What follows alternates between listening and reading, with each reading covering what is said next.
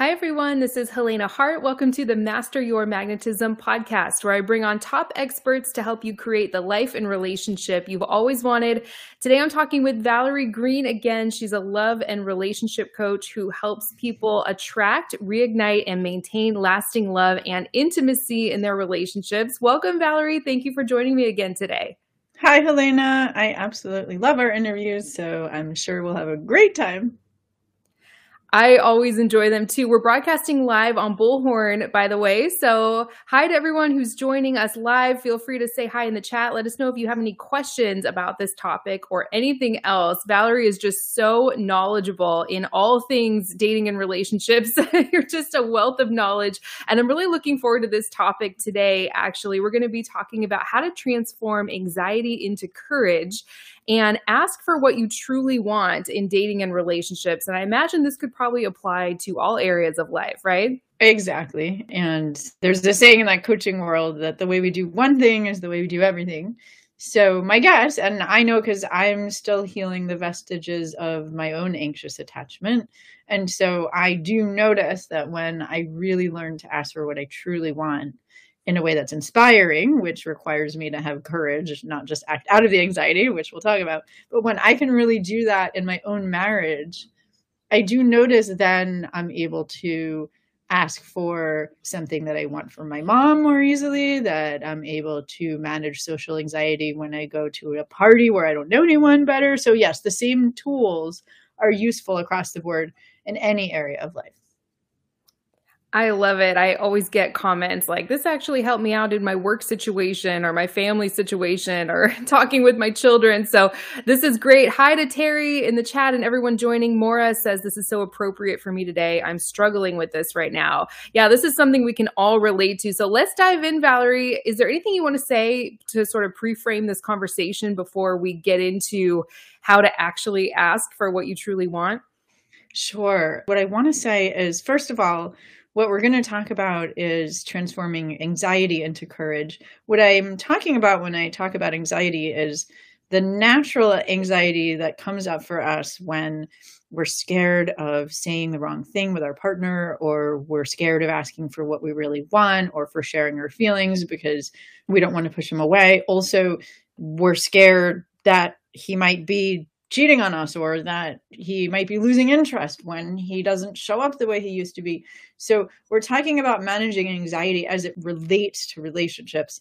We're not talking about clinical anxiety like that you would go to a therapist for. So, obviously, I'm a coach, not a therapist, but I am talking about how to transform the anxiety that comes up when we have an anxious attachment style, which is 25% of the population, right? Or actually 20%. And then it's 25% has an avoidant attachment style, and then about 5% is ambivalent or fearful avoidant, as they call it. So 50% of the population has an insecure attachment style, and the avoidants are just repressing their anxiety. They still feel it. So this is very normal. I want to say if you're feeling anxious about relationships, there's nothing wrong with you. It's just that we haven't been taught how to handle it so that we don't act out of it. So, of course, I'm happy to talk about what acting out of it looks like. And I'm certainly guilty of making all these mistakes myself. yeah, we all are, right? None of us do this perfectly 100% of the time. I see a great question already in the chat from someone who says, Hey, Valerie, I love your conversation tools. My question is how to tell a partner something that bothers you about them without hurting their feelings. I'm sure we're going to get into that as we oh, get yes. more into this material. Would you like to start with transforming anxiety into courage? Sort of starting more general and then getting more and more specific into exactly how to bring some of these things up? Totally. Because I think what, and that's a great question, by the way. I think that that's got multi layers to it. So, what I want to say is that how to talk about what we want is the outer work. And the inner work of transforming the judgment of them into our deeper vision for what we want, that's the inner work. And so that has to come first because if we just communicate the judgment, that is going to hurt their feelings. So we have to then go inward first. And yes, that's the transforming the anxiety into courage part, even though that probably doesn't occur as anxiety when I'm like, oh, I don't like something about my partner. That doesn't occur as I feel scared. It occurs as a judgment. But what I want to say is judgment always comes from fear. And we don't have to get all woo woo or spiritual, but we can take a look at there's two types of emotions. There's emotions that come from love, which means we're open hearted. We feel approval towards what's happening, right? We're like, yes, I like this, right? Those are pleasant emotions, right? We want to feel it. Usually we don't have a lot of resistance to feeling it, but as we go deeper, we do. Because if we really allow ourselves to feel joy or expansion or hope or possibility, then all of a sudden the fear comes up. Oh my God, what if I lose it? What if I can't maintain it? So there's fear underneath a lot of times that has to be worked through. But those are emotions we want to feel. Those are the pleasant emotions. They come from loving what is, opening our heart to what is. Then there's the unpleasant emotions, which is fear and judgment and anger and sadness and shame and hurt and disgust. Those are the major ones. Those come from fear. We don't want to feel them. We're like, oh no, push those away. I have aversion to them, right? Like, I don't want to feel that. What I want to say is that's what it takes courage in order to be able to feel. And until we process through those unpleasant emotions, with an open heart, which is what courage is in my definition, which I'll go into in a minute, then if we try to just communicate that judgment, that fear, that anxiety, what happens is it causes the other person to feel judged or scared or angry or whatever it causes them to feel. I mean, I know that theoretically I can't cause you to feel an emotion, right? But human beings have these mirror neurons going on. So what that means is if I'm feeling angry at you, you're probably going to feel judged. And unless you've done so much inner work on yourself that then you're just going to get curious as to what I need when you feel judged, which theoretically you could do. mm. But my guess is that when you judge them, it does hurt their feelings. Then we need to do the inner work first. And so I'll define what courage actually is like what does it mean to transform judgment or fear into courage? First i'll talk about what it looks like when we don't do that. We'll use that question as an example. Like let's say there's something i didn't like about my husband. Let's say i don't like that he tends and we actually it's great because this is something i made a mistake about last week is he's a very passionate person right? And obviously all characteristics can have positive and negative components to them I love how passionate he is about me when he's passionate about me, about what we're going to do together, about taking me out on fun adventures. It also causes him to get super busy with a project and not just work projects, his own personal project, such that he works really late at night. He doesn't make time to spend time with me that day. Like he's just kind of hunched over his laptop. And then when I try to bother him, he's like, I'm busy with this. Don't bother me. I'm sure that that's pretty common with men. Definitely, um, yeah. Single focused men, you know, and if you want to be with a masculine man, he's probably going to have some of that going on. So, of course, if I don't manage my judgment, my anxiety, my anger, my sense of feeling abandoned, then I just express it without courage, without having done the inner work of opening my heart and really resourcing myself in my deeper vision, which is what courage is, which is what I'll talk about. If I don't do that, I'm just going to say something that comes out of the judgment, that comes out of the fear. I might say, coming from the judgment, I hated that you're always working. I hate that you get involved in these projects and you don't have any time for me. I just don't like it. I just don't like how it feels. I'm not necessarily calling him names, making him wrong for the type type of person he is, but I'm complaining about my judgment. He's going to feel judged and then he'll just get defensive you're always judging me. Can't you see that I'm passionate about this? This is just temporary. Can't you just leave me alone? Right. Like that's mm-hmm. then we'll get into an argument because I don't feel heard. That's just expressing the judgment. We probably all know not to do that. But then if we're expressing the anxiety underneath, because really what it is is I feel unprioritized. Like he's not mm-hmm. making enough time for me. That could be more vulnerable so, this is the difference between victim vulnerability and empowered vulnerability. If I'm able to open my heart to what's happening, which is what courage is, versus being a victim when I share the fear. If I'm a victim, that means that I'm blaming him, then that would sound like I feel abandoned because I want to spend more time with you and I miss you and you're so busy and I thought I was going to be able to spend time with you and I just feel lonely over here. Right? Then I'm being vulnerable, but I'm coming from a victim mindset. I'm still blaming him. Right. Yeah. I hear from a lot of people who say, I express things coming from a feeling oriented place. I told him I feel bad. I feel disappointed. I feel hurt or disrespected. And if a man's just hit with that constantly, every time he shows up, it's like you're hitting him with another negative emotion that's going on with you. I can see how he would definitely feel attacked or blamed or judged and that would cause him to want to retreat and pull away even more. I mean, there's all different kinds of examples here, but I think it's really important to examine what's going on underneath all of that. And I'm sure there's a much better way to express things that you're going to get into, but I'm loving everything you're saying so far. Exactly. And I'm not talking about it being wrong to express vulnerability like that, right? right There's right. no right and wrong to it. It's just cause and effect. And sometimes if my husband is in a really he's having a good day, he's in a particularly caring place, and then I'm just vulnerable in a victim way where I'm like, I feel lonely and I need more time with you and you've been so busy. Then he can hear me and say, Oh, okay, well, you know, I'm sorry, I've been so busy, let's make more time, right? Like, I'm not mm-hmm. saying it's not okay to do that. But mm-hmm. what I mm-hmm. am saying is, I can feel that I'm being a victim, and what that feels in my body is that my heart is closed. I'm saying this doesn't feel good. I don't like it. It's your fault. Fix it. Basically. Right. And that's not courageous. And so let me just demonstrate what courage is because it's much more likely to reach him versus me just complaining and being a victim. And I'm not saying it's wrong to be vulnerable like that. You know, if he saved me from my feeling lonely, he'd be my hero. And that's really hot too. Right. But if you're trying that and it's not working, then I'll define courage. So we can use that same example. What courage actually means is courage um, comes from the root word in French, coeur, which means heart. And it's actually a sensation that I feel in my body when my heart is open.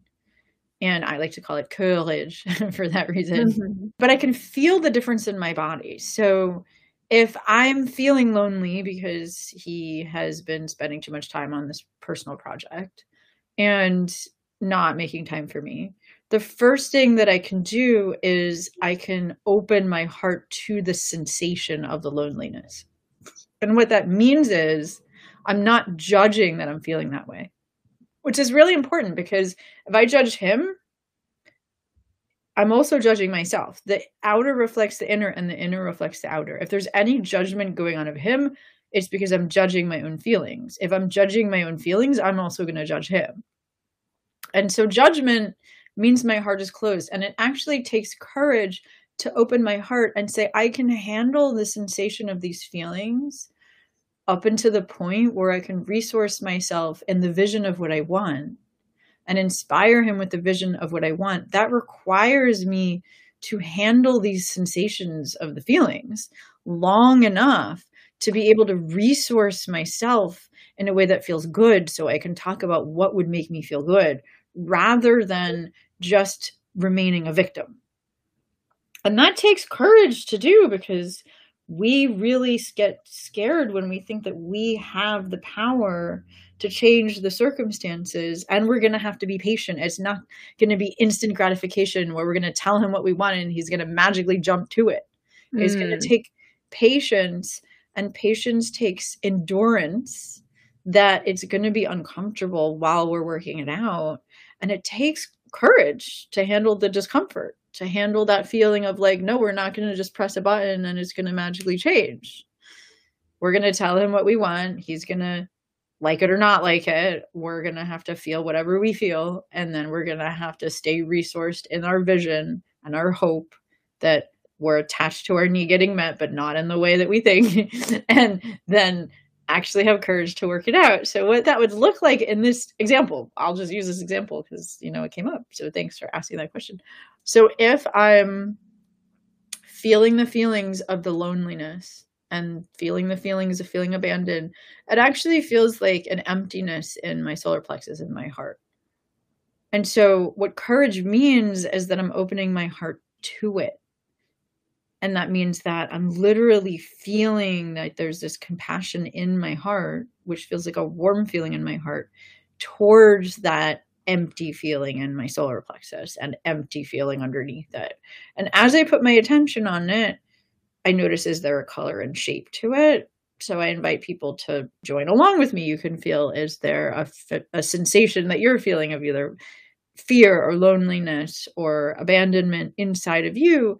Then what you would do is say, Hey, I'm noticing something in me is feeling those sensations. Because notice the difference if you say, I'm feeling anxious, then it's like overwhelming and it makes us feel like we need to jump into action to fix it. Although then we're fixing it out of feeling like a victim and it's just going to push the other person away, right? But if you say instead, I'm noticing that there's something in me that's feeling anxious, all of a sudden you're not thinking that you need to take action. You're wanting to be curious about what this something is. That makes a lot of sense. I can definitely feel the difference there. And for me, I was trying to feel into the situation myself when you were explaining that. It's always a fear of abandonment, a fear of not being loved or a loss of love. And that's something that's completely just in my head. Like there's no real actual threat of that, but that can come up a lot of times when I'm wanting to maybe express something but not sure how to do it. I'm sure that people can relate to that. Totally. And I mean, I want to say, you know, both you and I are married. And so in our case, there is no chance of loss of love because we trust that our men love us a lot. I think if we were just dating, then the loss of love, the fear of the loss of love, sometimes is real if you're not committed yet to this person and you don't know how he feels about you. So it's important, though, to recognize that whether or not the fear is legitimate, acting out of fear is going to create more fear. Mm-hmm. If we act out of fear, we want to control him. We want to say, Why didn't you call? And why didn't you do what you said you were going to do? And maybe if you feel how much I'm hurt, then that'll cause you to change your behavior, right? It's like that kind of energy. I mean, I've done that. But if we do that, he's going to feel pressured. And then if he feels pressured, then that'll actually make him less likely to want to do what you're asking. And it's kind of like a self fulfilling prophecy, if that makes sense. If we act out of the fear, it creates more distance between us. And then it actually creates what we're afraid of. Completely. I have certainly experienced that even when you're in a fantastic relationship, when you're coming at it from that place, you actually get that response that is the very thing that you're trying to avoid. It's just like a self fulfilling cycle, like you said. Definitely, I've experienced that. Totally. And it's totally normal. I mean, I just want to say mm-hmm. that happens to me too. Like, if I'm blaming my husband for being too busy, for example, then he's actually like, screw you. I'm just going to keep doing my work project because I don't like how it feels to be with you. Right. Right. Um, I mean, I'm just, you know, exaggerating, of course, but that's the energy of it. And so if I'm feeling the sensations of the loneliness, I actually feel it as like a emptiness in my solar plexus and then it kind of goes up to my throat. And if I'm just having the courage to feel those sensations with an open heart, what that means is that I'm actually doing inner child work, you can look at this as your inner child. I can ask, how old is this part of me? The reason to do that is because when we actually did feel lonely as a child, if we didn't get the attuned support of a loving caregiver to pick us up and say, Oh, honey, you're not being abandoned. I love you. I'm here. What's bothering you? Let me help you feel that. Let me help you figure out what's wrong and how we could actually help you feel better in a healthy way, not just get rid of it, right? If we had parents that were like that, then we probably have a secure attachment style. If we had parents who, through no fault of their own, didn't know how to give you attuned support when you felt your feelings, then we created limiting beliefs in order to not feel the pain of that like I created a limiting belief that there's no point in feeling my feelings because that just feels bad. So I might as well just suppress them Mhm. and try to change the circumstances instead and try to change his behavior instead, right? Because Oh, wow. sometimes that Yeah. works. Mhm. Um, so it's important when we do the inner child work to recognize, like, oh, that action, like it feels like I want to take an action to change his behavior because that changed my life. I mean, that saved my life when I was a child. Actually, getting my parents to change their behavior sometimes through, you know, being really loud about it saved my life because if I didn't do that, then I would have just been lonely and abandoned and probably feeling overwhelmed and, you know, wasted away, right? So the only way I can get what I want in my childhood was to be pushy about it. And so Mm. recognizing that behavior saved my life, that limiting belief that I am a victim and I need to cause people to change their behavior to get my needs met, that limiting belief saved my life. That causes me to stop judging myself. But then courage is saying, I don't have to act to get rid of this feeling. This feeling of loneliness is here to tell me that there's something that I want. And having the courage to visualize what I want and recognize that if I can talk about it in an inspiring way, that actually takes patience. I can't just blurt out, I don't like this and I want something different. I have to have patience to articulate what it is that I want in a way that's inspiring. And that actually takes time. And so courage is there for an open heart for me to say, actually, I can accept myself in the discomfort and I can feel the discomfort long enough to journal about what do I want instead? And if I imagine saying that to him, is that going to make him feel inspired? And if not, what does he want? And how can I visualize a win win between what he wants and what I want? And that takes courage to have the bandwidth and the endurance to look deep enough inside myself to come up with an inspiring vision that comes out of my feelings rather than just having to act out of my feelings so they go away. Right. Oh, I would love to get into exactly how to do that. It sounds like it might be complicated, but it's probably much more simple than we're imagining, right? Yeah, well, I mean, we can start out by taking that example about not liking something about my partner. And feel free, the original questioner can say what specifically they don't like about their partner. And if their partner might listen, you don't have to spell it out. Like, do you not like something about the way he looks or or something that he does or something that he doesn't do, you know, so we can get more specific. You know, But, she um, actually did type some more in. Do you want me to read that to you real quick? I don't think you can see the questions here, but she Oh, said, right, yeah. mhm. Yeah, she said, How do you tell your partner that when they complain or have a negative attitude about something, it bothers me because I value positivity? I'm not sure if it's his anxiety or moodiness, if that's part of his personality or something he can change. It's an amazing relationship aside from this one thing. The upside to this trait is that he's super vulnerable about his feelings. He Mm. wants to marry me, and I'm trying to decide if I can marry him. And this is my only hesitation. So I want to bring it up. Got it. Yes, this is more nuanced. So let me talk about the example I was using around my husband, and then we'll get to this example. And then we can come up with other examples too, if we want to. But I think the one about me judging my husband for being busy is simpler. And then we can go into this example. But regardless, going deeper and having the courage to go deeper, I look at courage as being like this warmth and this unconditional love for all aspects of ourselves that's always there inside of our heart. Similar to how the sun is always there, even when it's night. It's just it's shining on the other side of the earth. But we Mm. know that the light is still there.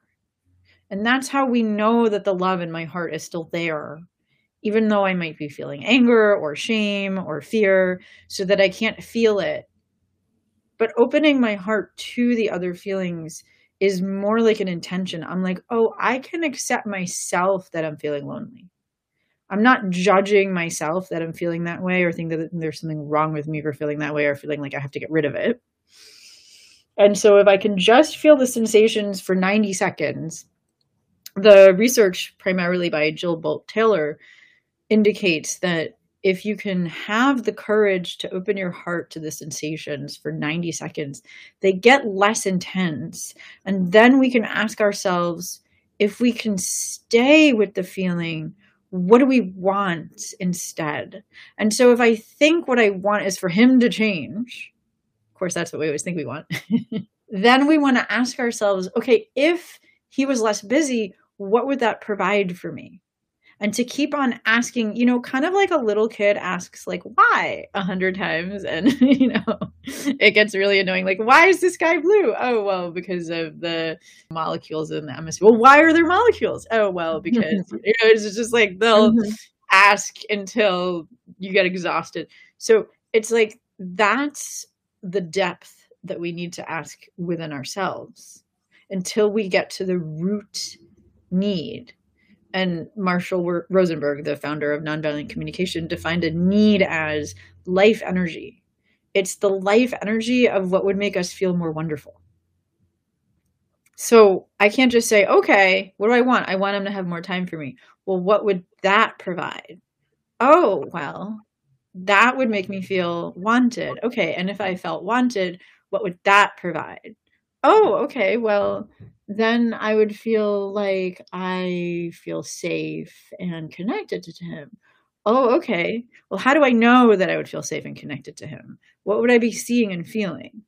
Oh, well, I would be looking in his eyes and I would be feeling a softness in my heart and my whole body would feel relaxed because I know I don't have to feel rushed when I spend time with him. I know that we actually have quality time so that we can feel that connection and we can feel the togetherness. Oh, okay. And how would I know I'm feeling it?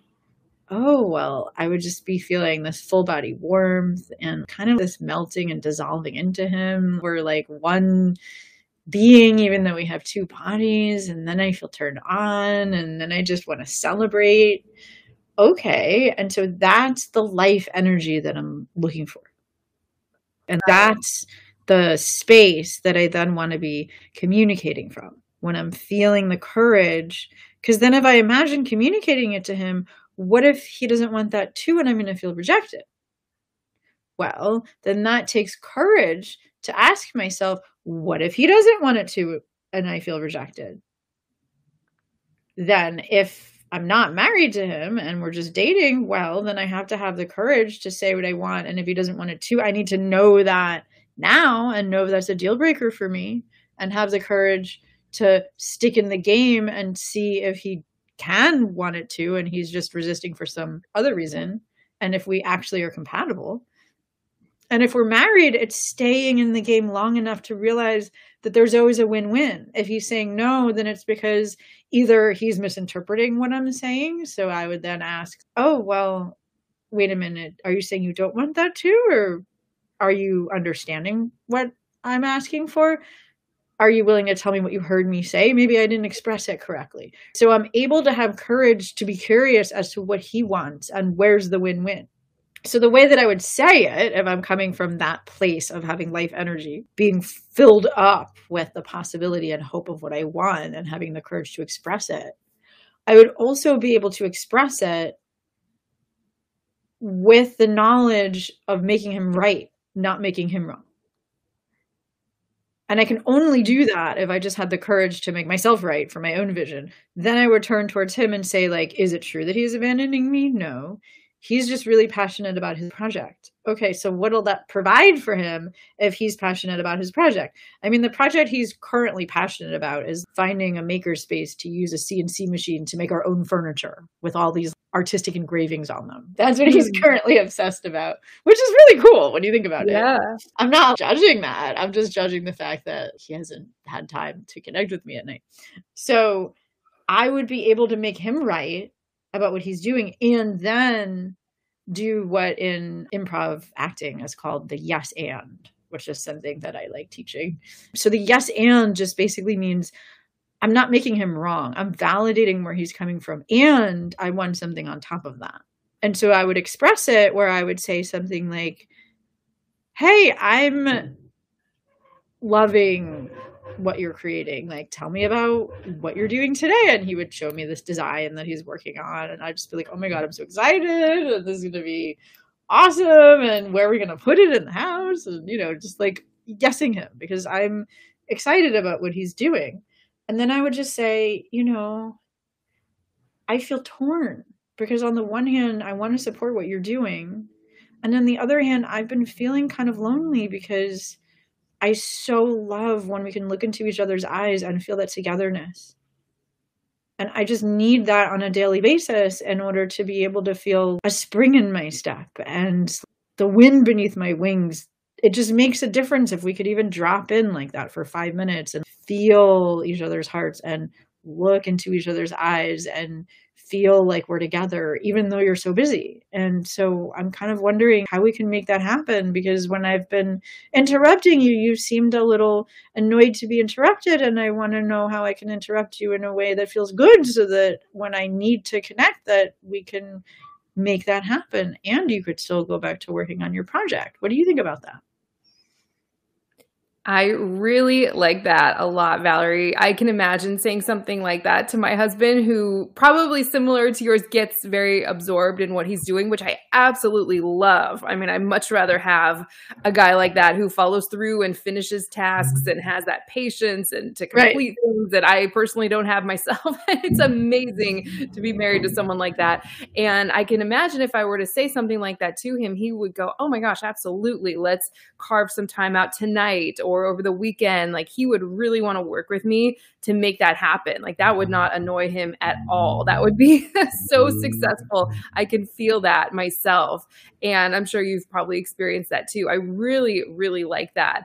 And I could see how that could apply to a lot of different situations. I'd love to talk about people who are single and dating too. Maybe we can do that after we answer this question. But I just wanted totally. to I love that script you shared. I thought that was brilliant.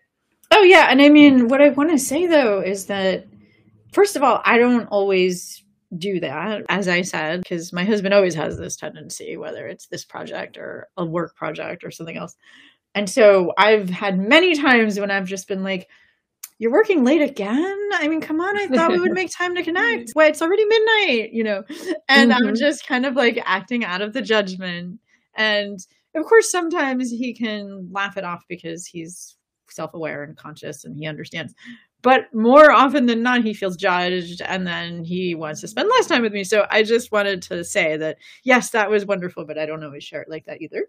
Yeah um, and even, i think even amazing men who are super emotionally conscious still can feel judged or blamed if you're not going about this in the way that we're describing here right? So right exactly doesn't care about you if he doesn't respond exactly how you'd like right? Well, exactly. And yes, of course, when I work with people one on one, then I really look at what might be going on with him that's making him resistant. What does he need? What is he feeling? And then we could figure that out and then we can figure out the the yes and. But yeah, so let's talk about Emily's script. Thank you for asking that, Emily. So this is a little bit more nuanced. I mean, this is great though, because I'll talk about how I would coach someone in this situation. So, first of all, it takes courage because it's not just because I mean I'll take a guess because I'm not coaching you, Emily. So you know I'm just guessing what's going on with you, and it might represent you well, it might not. So I apologize if you feel misrepresented, and feel free to ask questions in the comments later. Then, but my guess is that yes, of course, it bothers you because you value positivity, but valuing positivity is kind of an idea. My guess is that it hurts because you feel judged and when we feel judged, it doesn't feel good, right? It feels unpleasant. And so the first part of the inner work is learning how to handle the unpleasantness with courage. And so what that means is I'm going to feel bad when I feel judged to the degree that I have a trigger around feeling judged from my past. I like to say if it's hysterical, it's historical. Like if I were to tell you, Helena, I think you're a beautiful woman, but I, I, I don't like your green hair. I just don't think green hair looks good on you. You're not really going to feel judged because you don't have green hair. Mm. You're just going to feel like, is she wearing weird glasses? You're going to think, well, what's going on with Valerie today? Her vision is off, right? Mm-hmm. So the degree to which you feel judged is the degree to which you've been judged in the past. And that's felt hurtful and you haven't had a chance to heal your trigger around that. So that's what it takes courage to do. And so I'll go with me and what I would do if my husband had a, a, personality trait where he was judging me. And oh, okay, sorry. Emily's I'm um, getting more details. Just like he experiences anxiety about his own life and complains about it. Oh, he doesn't ever judge you. Oh, got it. Okay. So they have a negative attitude about something else. Got it. Okay. Well, in that case, then what I want to say is how do you feel when he's complaining about other things? Because my sense is if it bothers you that he's complaining about other things, then it's something that you're scared that you're not going to be able to experience inside yourself. That's what to talk to him about. Because if he can be moody about his work, if it bothers you, then that's your judgment about moodiness. And all feelings are either caused by a limiting belief or an unmet need. And so he's only going to be willing to look at his behavior if you're not judging his behavior. And so, my question for you is when you're feeling judgments about situations in your own life, how do you handle those judgments? How do you handle your own negativity? Do you suppress your own negativity? Or when you're in a bad mood, are you able to have self compassion and challenge your own limiting beliefs and look at what do I need in order to feel better? Oh, it puts you in a bad mood. Right. So that's your own inner work to do. Because if how he's being puts me in a bad mood, then what comes up in you about your limiting beliefs and your unmet needs when you're in a bad mood? And it takes courage to look at how do you handle your own moods? How do you get yourself out of a quote unquote bad mood if you're feeling it? Because labeling it as a mood is a way to avoid the feelings. And what I'm saying about feelings and courage is it's only if I can have the courage to feel the feelings as a sensation that I can then challenge the limiting beliefs and say what I need instead. Well, okay, so you're saying I think I know how to cheer myself up when I'm in a bad mood, but he doesn't have the tools to do that. Right. And it's not about cheering yourself up when you're in a bad mood. That's not the tools that I'm talking about. It's about having the courage to feel the sensations of the emotion of the quote unquote bad mood. And if you feel the sensations, you can talk about what it is that you need. It's not about cheering yourself up, it's talking about what you need on an emotional level. Because when he's in a bad mood, there's something that he needs emotionally in order to get himself out of it. And you're not going to be able to have compassion for what he needs if you're judging your own bad mood enough to think you have to talk yourself out of it and cheer yourself up, rather than have the courage to have endurance for the feelings and be curious about what it is that you need when you're in a bad mood and what he needs when he's in a bad mood. But if you're judging the bad mood, then it's a missed opportunity to be like, oh, what would feel more wonderful? Not with him, but in myself. I mean, I'll just talk about if my husband's in a bad mood. If my husband's in a bad mood, because I'm not coaching Emily, so I can't go back and forth and talk to her over text because coaching is live. So she's going to come up with more questions. I'm going to have answers, but I'm not coaching her. So if I was coaching her, I'd be asking, what does that feel like as a sensation in your body? And we can't do that over text. So instead, I'll talk about what I would do with my husband if I was judging him for being negative. So if my husband's in a bad mood and I'm not judging the bad mood, I'm just going to be like, oh, how are you feeling? And he's going to be like, oh, well, I'm feeling like I'm negative about my health because my knee's bothering me and I'm concerned that it's an issue and whatever, he's already seen a doctor and it's fine. Then I would be like, oh, that makes total sense that you're worried about your health and you're concerned about your knee. That makes sense. What story are you telling yourself that's causing you to feel scared? Well, I don't know if it's going to get better and I don't know what I need to do. And yeah, that makes sense that you would feel scared if you're not sure which what you have to do. That makes total sense. How do you want me to be with you around that? Oh, I just want you to listen. Oh, okay. Yeah, no, I'm happy to listen. Feel free to talk more. And then he would talk himself out of it. And then he might still be in a bad mood. And then I would be like, well, that's okay. I can accept the mood that you're in because it makes total sense that you're scared. I want to feel more hope. So, can we maybe change the mood and focus on something else that would make me feel more hopeful?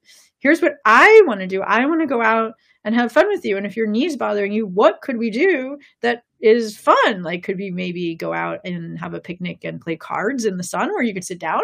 Would that be fun? And then if he's still in a bad mood, I would ask him, Well, it makes total sense that you're focusing on that. I want us to focus on something fun because I miss having fun with you. Are you willing to look in my eyes? And what are you feeling in your body when you look in my eyes? And are you willing to have a good time with me? What would help you to, you know, shake off the feelings of your knee and have a good time with me? And then if he's still feeling bad, then I'd be like, oh, okay, I can accept that you're feeling bad. And I just feel disappointed because I wanted to have a nice time with you today. What do you think about that? Love it. Yeah, she says she can call in too. So, yeah, Emily, if you still have specific questions, feel free to call in. I love those specific scripts you shared. I know it's a lot easier to answer questions when we can actually talk to somebody and hear what's going on. It's really hard to do over the live chat sometimes if it's something really specific. I think that's yeah. great. I think that would be really helpful for anybody. I'm sure. I mean, I'm I'm happy to talk to Emily. I mean, I do want to say that my coaching sessions are usually 90 minutes. So yeah, we have about not sure what we can do in like 15 minutes, but of course I'm happy to talk to you. Because you know, know, it okay. does take time. And that's why my coaching sessions are a little longer because this work takes time. It's not about jumping to what should I do and what script yes. can you give me? Like it's yes. all about doing the inner work, doing the inner child work, really learning how to open our heart to the sensations in our body so that we can shift our vibe from a victim mentality to an abundance mentality that what we want is possible. And that requires us working through our limiting beliefs, both conscious and unconscious, then being able to resource ourselves with our vision of what we want and stay positive with the vision of what we want and then have the courage to express what we want and then if we get rejected get curious about what he's feeling and needing instead and role play like how to go back and forth with validating what he's feeling and needing and then going back to my own vision it's nuanced and it takes mm-hmm. a lot of courage in order to be able to stay in the conversation to completion. People think that, oh, if I just have the right script and I say it, then he'll just feel inspired. And okay, sometimes that works, but sometimes there's a whole backlog of resentment or there's a whole backlog of his trauma. And he's not going to feel inspired right away. He's going to have a reaction and then it's important that we have the courage to get curious about what are his feelings and needs under his reaction and how can we have both Right. Oh, so true. By the way, I don't know if you're still offering free breakthrough sessions, but if you are, I'll include a link on how you can apply for one if anyone is interested in private coaching with you, going deeper into their specific situation. Let me go ahead and open Emily up. I know we only have about 15 minutes left, but this might actually be helpful for everyone listening. So, sure. Hi, yeah, that'd be fun. Yeah. Hi, Emily. I just opened up your line. Hi. Um, I just wanted to call in to say thank you so much. Yeah, everything you just shared around I want to feel hope and like that kind of thing is really helpful. I think it's just like I'm, you know, trying to decide like, can I marry this person? And so it's like sure. trying to figure out like, is this a resolvable thing that can be done by these types of conversations that you're mentioning? Or is it like, oh, his personality is not the best fit for me? And so I think He's told me he wants me to be like 100% honest with him about everything. He's like the most honest person I know and like wants me to be 100% honest. So I know yeah. that he would like welcome a conversation like this because like even the other day he literally wanted me to like tell him like yeah, I've been asked out by other guys recently and like it was like it like tempted me because I wonder like who's the best option for me and stuff. And like I literally told him that and I was like, that's gonna like hurt his feelings so much. And he was like, No, that makes sense. Like we're trying to decide who's the best option for us for marriage. Like makes sense that if other guys are asking you out that you're gonna like be kind of like curious about them, you know. So he's receives like these types of conversations so well. Um, but I think I'm just like, well, like, aren't there like certain personality types that are just more moody than others, you know? Like he tends to have like a more maybe because he's so honest, like he's never gonna like hide his feelings. If he's in a bad mood, he's gonna tell you that he's you know upset or whatever about something health insurance issue or whatever you know whatever the small thing is in his day Whereas like I don't really like if if he's just complaining and stuff. So yeah, that's kind of the situation. But everything you said about just like I think I just want to be able to like talk to him, like have a conver- a conversation about, hey, like I know that you want to marry me, and I know you're like curious, like why I'm not sure yet. And basically, the reason I'm not sure is just because sometimes, like, I wonder if the anxiety and the depression that you deal with and stuff is going to be like the best fit for me, and like how we can work through those moments that you have together, like something like that, just so that I can like be honest about like there is like one specific thing that's like holding me up to be able to decide about marriage. So, yeah. Well, yes. I mean, I definitely think it's important to talk about it. I just think that the way that you talk about it with a man is really important because if you frame it as a general pattern, yeah. Men don't really do well with talking about general patterns because mm. they are problem solvers and they want to solve specific problems. Yeah. Um, so I think if you were to lay it out, then what that would look like is coming up with specific examples of mm. what he does, how you feel, and yeah. what you would want instead. Mm-hmm. Because that's what would allow him to say, oh, okay, I can try on those new behaviors and see if they work for me. Yeah. If you're just like, oh, well, I can't deal with your anxiety and depression, then he doesn't yeah. know what to do with it. Right, right. Yeah, um, that's super helpful. Yeah. But I mean, in terms of personality types, what I would say is that would be a longer deep dive. I mean, I would want to know yeah. if I was coaching you, what right. are your values in general? What yeah. are your deal breakers in general? What are all right. the ways that you imagine that this personality trait of his would get in the way of you being happy? in yeah. all the different circumstances. Would you have a child and the child would be complaining and then he would add to their anxiety? Would right. you be around your parents and his anxiety would make you more anxious around them? Like, come right. up with all those examples and how right. would you address those in partnership? Yeah, and come good. up with a plan to address them to make them work for you. Because ultimately, it doesn't matter what someone's personality is, it matters if they have a growth mindset. Yeah, Totally. Yeah. He definitely does have a growth mindset. So, yeah. Yeah. And so, of course, I mean, if you want, and, you know, it's up to whether Helena wants to ask more questions or if we want to just go with this question for the last part of the call, we can talk about one specific thing that he says or does that bothers you and how you would, you know, use these tools to talk about it if you want to do that.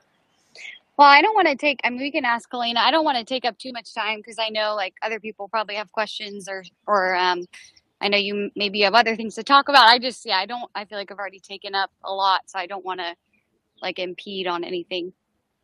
Well, you sure. Know, I, um, yeah, it's up to you. Any, uh, I don't see any other questions in the chat at the moment. So, yeah, I know we only have about like five or 10 minutes left. So, if you have something that you think might be helpful really quick, yeah, go for it. Sure, I don't want to put you on the spot, but if not, then no. I can come up with a, an easy example. No, I'm I'm great to keep going. I just wanted to make sure I wasn't like taking up too much time. So I think just when I'm like with him, actually things for the most part are are good. I think it's when we're apart and we're going about our day to day, and I'm like, "How was your day?" And he's like, "Terrible. I'm so frustrated about my health insurance thing and this bill, and then like, oh, like I'm anxious about this, and I'm stressed about this, and I'm worried about this." And I'm just right. like, gosh, you know, and he's so honest and that's great, but like it brings me down and I'm trying to work on how to maintain my own good mood when someone else is listing all the things they're anxious and upset about in their day. Yeah. Um, you know. But. Totally. All right. So, I mean, you know, we'll see how much time we have because uh, yeah. I, I usually, as I said, coach people for a longer amount of time. But so, what I want to ask you is so let's slow that down, mm-hmm. right? you're starting out in a good mood and you ask how he's doing and he shares all of these complaints about his day and how does that feel for you as a sensation in your body is it like you feel like a deflated balloon kind of like a like a constraining like a closing in on myself like an icky kind of feeling that makes me just want to be like shrivel up yeah yeah and thank you for sharing that and so let's make sure that we have mindfulness with that, right? So, with those Mhm. kind of icky, shriveled feelings, you can say, I'm noticing something in me is feeling icky and shriveled, and that Mhm. I'm still the adult Emily, and like those feelings are inside of me. Yeah. And asking, where do you feel that in your body? Is it like in your chest, or is it in your stomach, or somewhere else? Um, maybe like all over. I don't know. It Mhm. feels like it's all over. Yeah, and you know, we had longer, then we would take longer with this. But the gist of it is what are the thoughts that come from this feeling? Is it, oh my God, I can't handle how negative he is? And where do those thoughts go? Does it go to a um, scenario of like, oh my gosh, he's going to be like this all the time and drag me down and I'm never going to be happy? Like, is it that happening? Yeah, it's a good question. I think it's like in the moment, I'm just kind of deflated, like we said, and then just kind of thinking, like, well, what if I was with a different guy who was like had a more carefree personality? It might make me feel happier than like him, like bringing me down. Um, I hear that. And what I want to say is that thought comes from a part of you that's trying to protect you from feeling the feelings. mm, Because Yeah. notice what happens if you think that thought, it's like a protection. It causes Yeah. you to go into your head and stop feeling the feelings, right? Mm-hmm. Yeah. And Yeah, so maybe it- those thoughts are true, but it's not the right time to entertain them right now. What to do now is to realize that those thoughts are going to be a self fulfilling prophecy. They're going to actually prevent you from seeing if you could be compatible with them. And so go Mm. back into the feelings. Yeah. I think it makes me feel kind of depressed. hmm Yeah, that makes total sense. Um, and then the question is, how do you feel that as a sensation? Just kind of like I'm being dragged down, like a weight put on me. Yeah, and thank you for sharing this with me, right? This is really heavy. Mhm. And so the question is, how do you feel towards yourself when you're feeling this way? Kind of like hopeless, I guess. Yeah. So then what I want to say is let's tell yourself, I'm noticing that something in me feels hopeless. And Mhm. can you open your heart to those feelings? Hmm. What does it mean for you to imagine that you're sitting with a friend who feels this way, who just told me that she feels hopeless? And how would I be with her? I would have compassion, right? Yeah, I would like put my arm around her, hug her, and Yeah. like just give her a big hug and comfort her. So, what does it mean for you to imagine you're doing that to yourself? Um, it feels good to do that to myself. I think it's hard not to be like, but I wouldn't be feeling this way if, if I was like not taking on his feelings. So I've wondered in general, like, is it like bad if I'm like absorbing his bad mood? Like, shouldn't I be able to just like maintain my own happiness when he complains? Like, or is that like normal that it like drags me down and then I'm going through this whole process with you right now? Like, is am I like taking on his moods too too much? Like when they're like not my own feelings, you know? Well, the short answer that to that question is yes, you are taking on his mood too much, hmm but it's not your fault that you're doing that. Yeah. Yeah. Because these are learned behaviors that we had to do to survive our childhood. Yeah. And so my guess is there's some way with your parents, like you Mhm. had to take on their mood in order Yeah. to feel connected to them, and you had to feel connected to them in order to feel safe. Yeah. And you know, we don't have to go there now because we have four minutes. But like the thing Right. that I want to do with that is just to say, oh, like this is your inner child who's choosing to take on his feelings because you had to to survive. And so what I want you to do is just to feel compassion, not make yourself wrong that you're taking on his bad mood. Make Yeah. yourself right that this helped me to survive when I was a little kid. And so, you know, there's inner child work you can do around that. But you don't need that to survive anymore. Now you can feel compassion for him without taking on his mood. Yeah. And what would that even mean for you to do? Like, how would you know that you were doing that? I mean, I definitely have done it outwardly by saying like i'm so sorry why do you think you feel that way or like what how can i support you or i know that must be frustrating that that thing happened with your health insurance you know like just empathizing Sure. And what I want to say is like that's really good that you're able to empathize with him. I'm just sensing that it's still coming from a belief in you that you Yeah. have to fix the way he's feeling in order for yourself to feel better. That's just what I'm Mm, sensing. yeah that's right yeah And you know, I, I'm not making you wrong for that, right? Because it's Yeah, really right, right. normal. It's really because you asked it, is it normal? Yes, it is normal. And it's not ideal, but it is normal. right you know, I it took me a while to find the word because I don't believe that anybody always lives Yeah. up to our ideals, right? But, but Right, it is right. normal. I don't want you to be judging yourself for it, right? So, and thank you for sharing this out with me. So, in my opinion, the edge here is for Mm-hmm. you to then ask yourself, how do you want to feel when Yeah. he's feeling quote unquote negative? And Yeah. not to make him feel better yeah it's not about him and having compassion or empathy for him so that he feels better so you can feel better. mm, It's about how do you want to feel when he's in a bad mood? You want to maintain yourself feeling like you're still in a good mood even though he's in a bad mood, right? right And so how would you know you were doing that? I guess just that I would still feel in a good mood, like I would feel happy and hopeful and joyful the way that I felt prior to him telling me how he felt, I guess. Yeah, yeah. And so that's the inner work is to be Yeah. able to and you know, we don't necessarily have time to do that in this Right, call, of but what- course, what I would do if I was working with you one on one is we would go into we don't have to go all the way into your childhood, um, but it's getting you to recognize the age at which you first started needing to take Mm. care of your parents and being with the part of you who is Mm. still that age and actually Yeah. giving her what she needs because she good. develops a belief that you have to take care of other people in order to be happy. So the truth to that belief comes through the inner work. We don't really have time to like delve Right. into that now because that's what I would do if I was coaching you. But the truth is Right. something like, Yeah. oh, I can still feel happy even if nobody around me does, but that feels a little lonely, right? Because then I'm Mm. just like, I'm in my own space and I'm feeling happy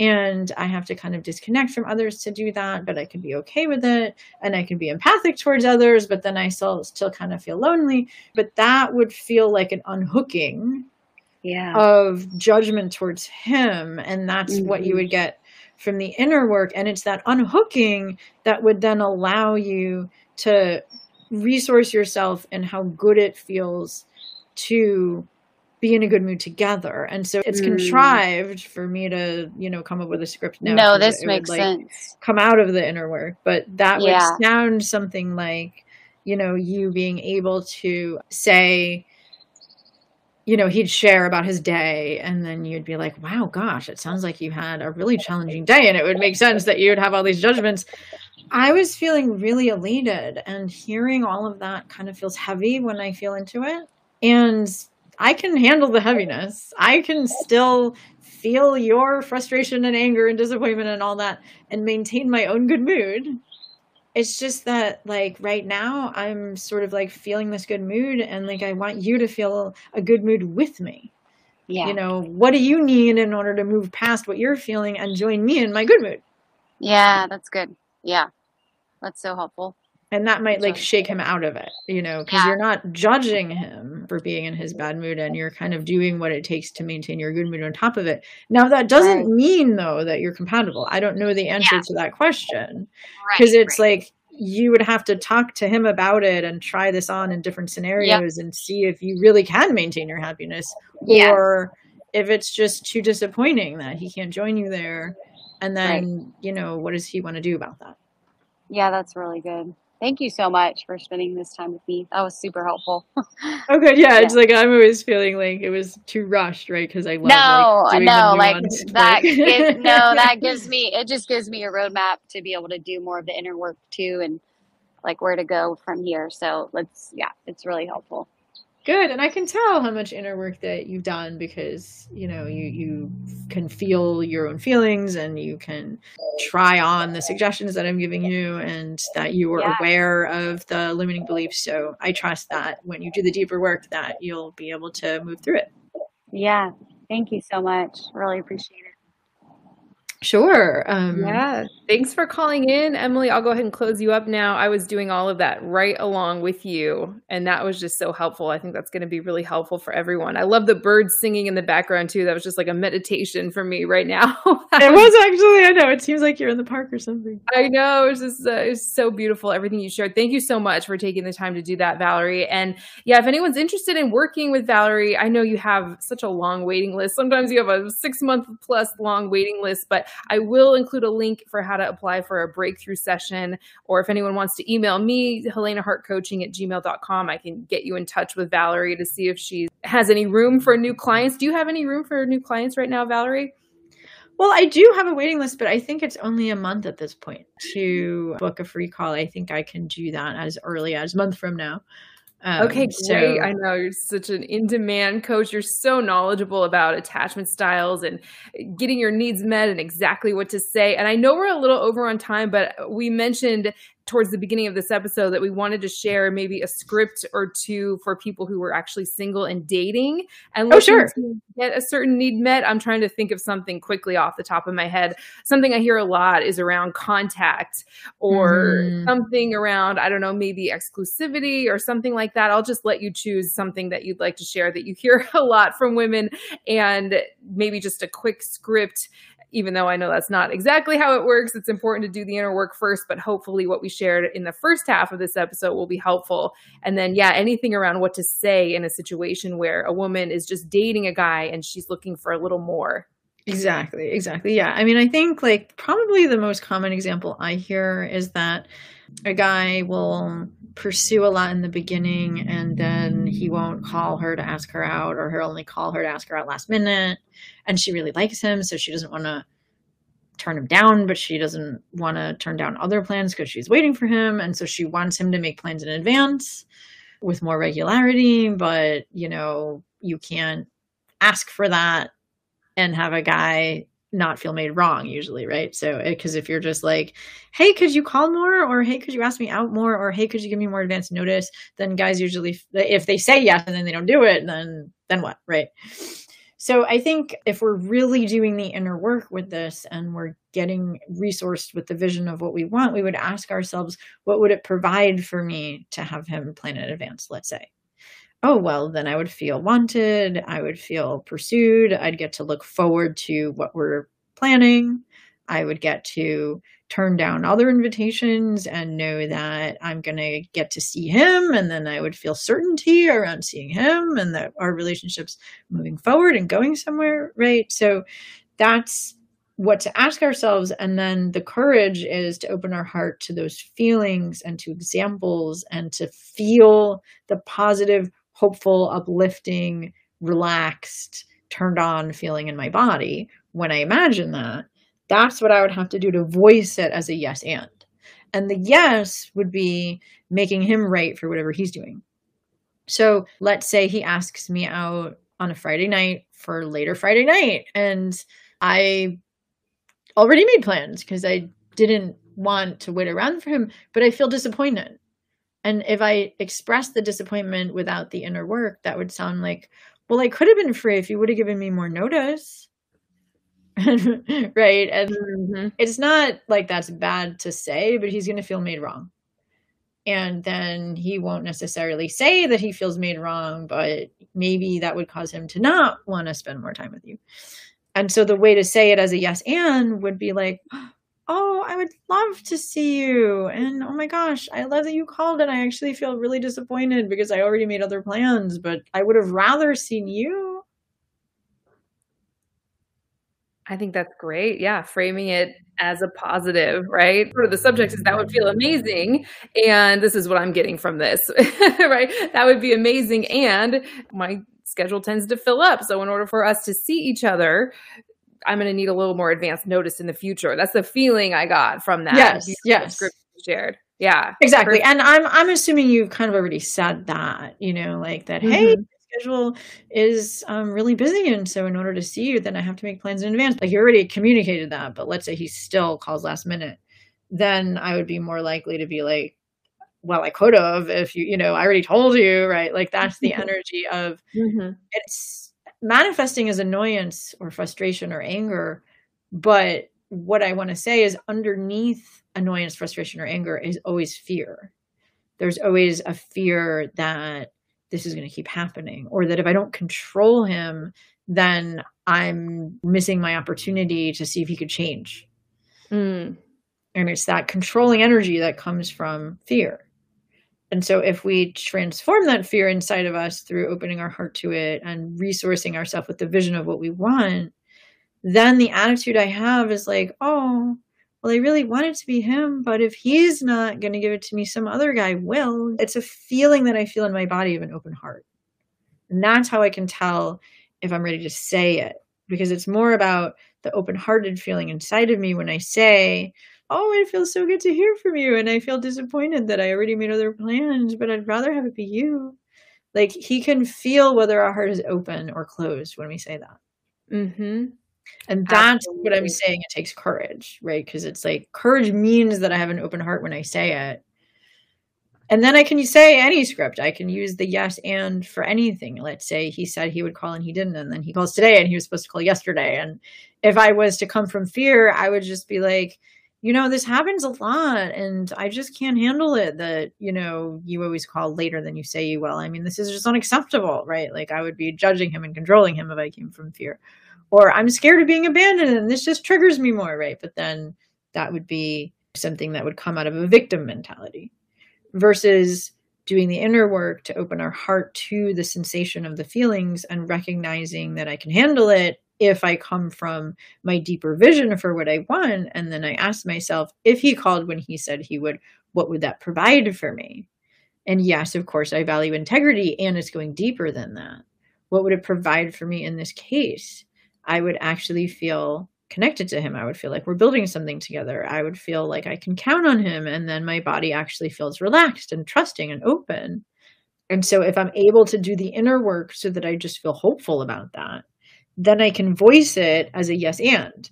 Then I would say when he calls, he could feel my heart is open. I'm saying, Oh my gosh, I'm so happy to hear from you. And I was feeling kind of worried yesterday because I wasn't sure what happened. How are you doing? Love it. That's a completely different energy, right? Just completely open hearted. And I think underneath that is a feeling that you're trusting that you can have what you want, right? That if things don't work out with this one particular guy, you know that there's another guy right around the corner that would absolutely follow through and is going to be consistent versus this lack of self trust that causes us to want to grab hold and change the other person's behavior and make them wrong for what they're doing or not doing. So I love that open hearted energy. I think it's completely magnetic and that will just draw the right person in. So this was great. I know we could just keep going forever about this. Someone in the chat said, Thank you guys. This is so helpful. Currently online dating after a breakup. Yeah, I know there's a lot of women in my community in that situation. And so I wanted to include some scripts for people who are dating and wanting to express some of these things when they're meeting new men and things like that. So thank totally. you so much for staying over, Valerie. We could do a whole nother episode just on these scripts for people who are single and dating or in a relationship or even married there's just so many different examples. So I'd love to bring you on again soon. And I know you have a brand new free gift for everyone, right? That's going to be the first link in the show notes or description after the replay of this post. So I'll add that in, as well as the link to book a breakthrough session with you if you're interested in coaching. Yes, and thank you so much. Yes, because this is the newest free gift. I think it's already over a year old already, but it's called Break Free of Old Patterns to Attract Lasting Love. And in there, I, it's basically two free chapters out of my longer book, which is called The Commitment Roadmap. And it's the two chapters that are about doing this inner work. So I have you basically identify your biggest triggers from childhood and what needs didn't get met and how to then meet those needs for yourself now. And I have a guided meditation to open your heart to the sensations and resource yourself with a deeper mm. vision of what your need is so that then you can voice it from that place. And so basically that's mm. my process for how to do the inner work. And then of course i have other tools for how to do the outer work and create scripts which i know that is also important like you said. And the last thing i want to say about the example that i just said is it's not like it's just about opening your heart and being nice. It is also about really advocating for what you want and staying in it with an open heart and so that can look multiple ways, but it's not just that you're like, "Oh, I was worried yesterday. What happened? How are you doing?" And then he's just like, "Oh, I got caught up with something," and you're fine with it. Right? It's more mm-hmm. like if you can have an open heart, you can then still advocate for what you want with an open heart without making him wrong, so that you're getting the win-win. And even if you're just dating after he says, you know, why he didn't call yesterday or whatever, then there's room for us to come up with a script where we can then advocate for what you want. I know we don't have more time for that today, but I just wanted to make sure people didn't think that I thought that being open hearted means just being nice when you're mm. really feeling angry, right? like I'm so glad you brought that up. Yes, I was gonna say, yeah, of course, this is not just about being a doormat and letting a guy come and go as he pleases, and you're just gonna be there with an open heart and accepting just any kind of treatment. Absolutely. Thank you so much for adding that in. it's very important. Yes, yes. So it is about staying in the conversation and advocating for what you want. But if you try to do that without opening your heart to your feelings and being able to handle your feelings and have compassion for your feelings and needs and having compassion for his feelings and needs, then you'll be making yourself wrong or making him wrong and acting out of the fear and wanting to control him or control yourself.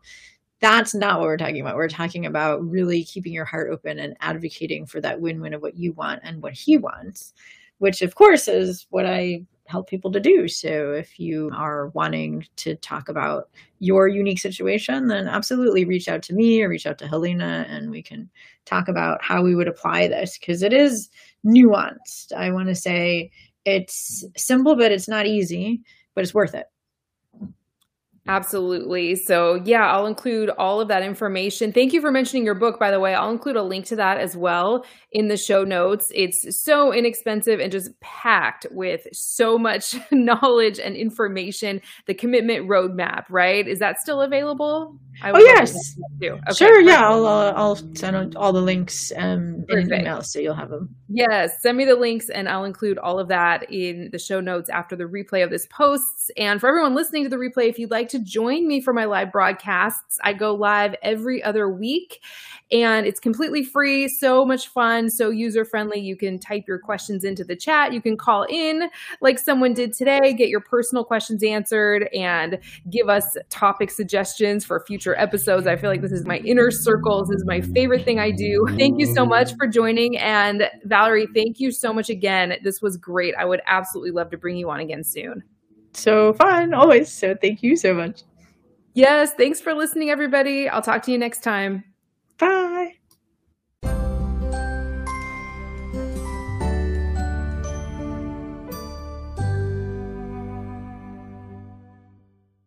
If you're tired of struggling in your love life and you want a proven system to get into and maintain a relationship where you're consistently loved, valued, and cherished, go to forever1234.com. Again, that's forever1234.com.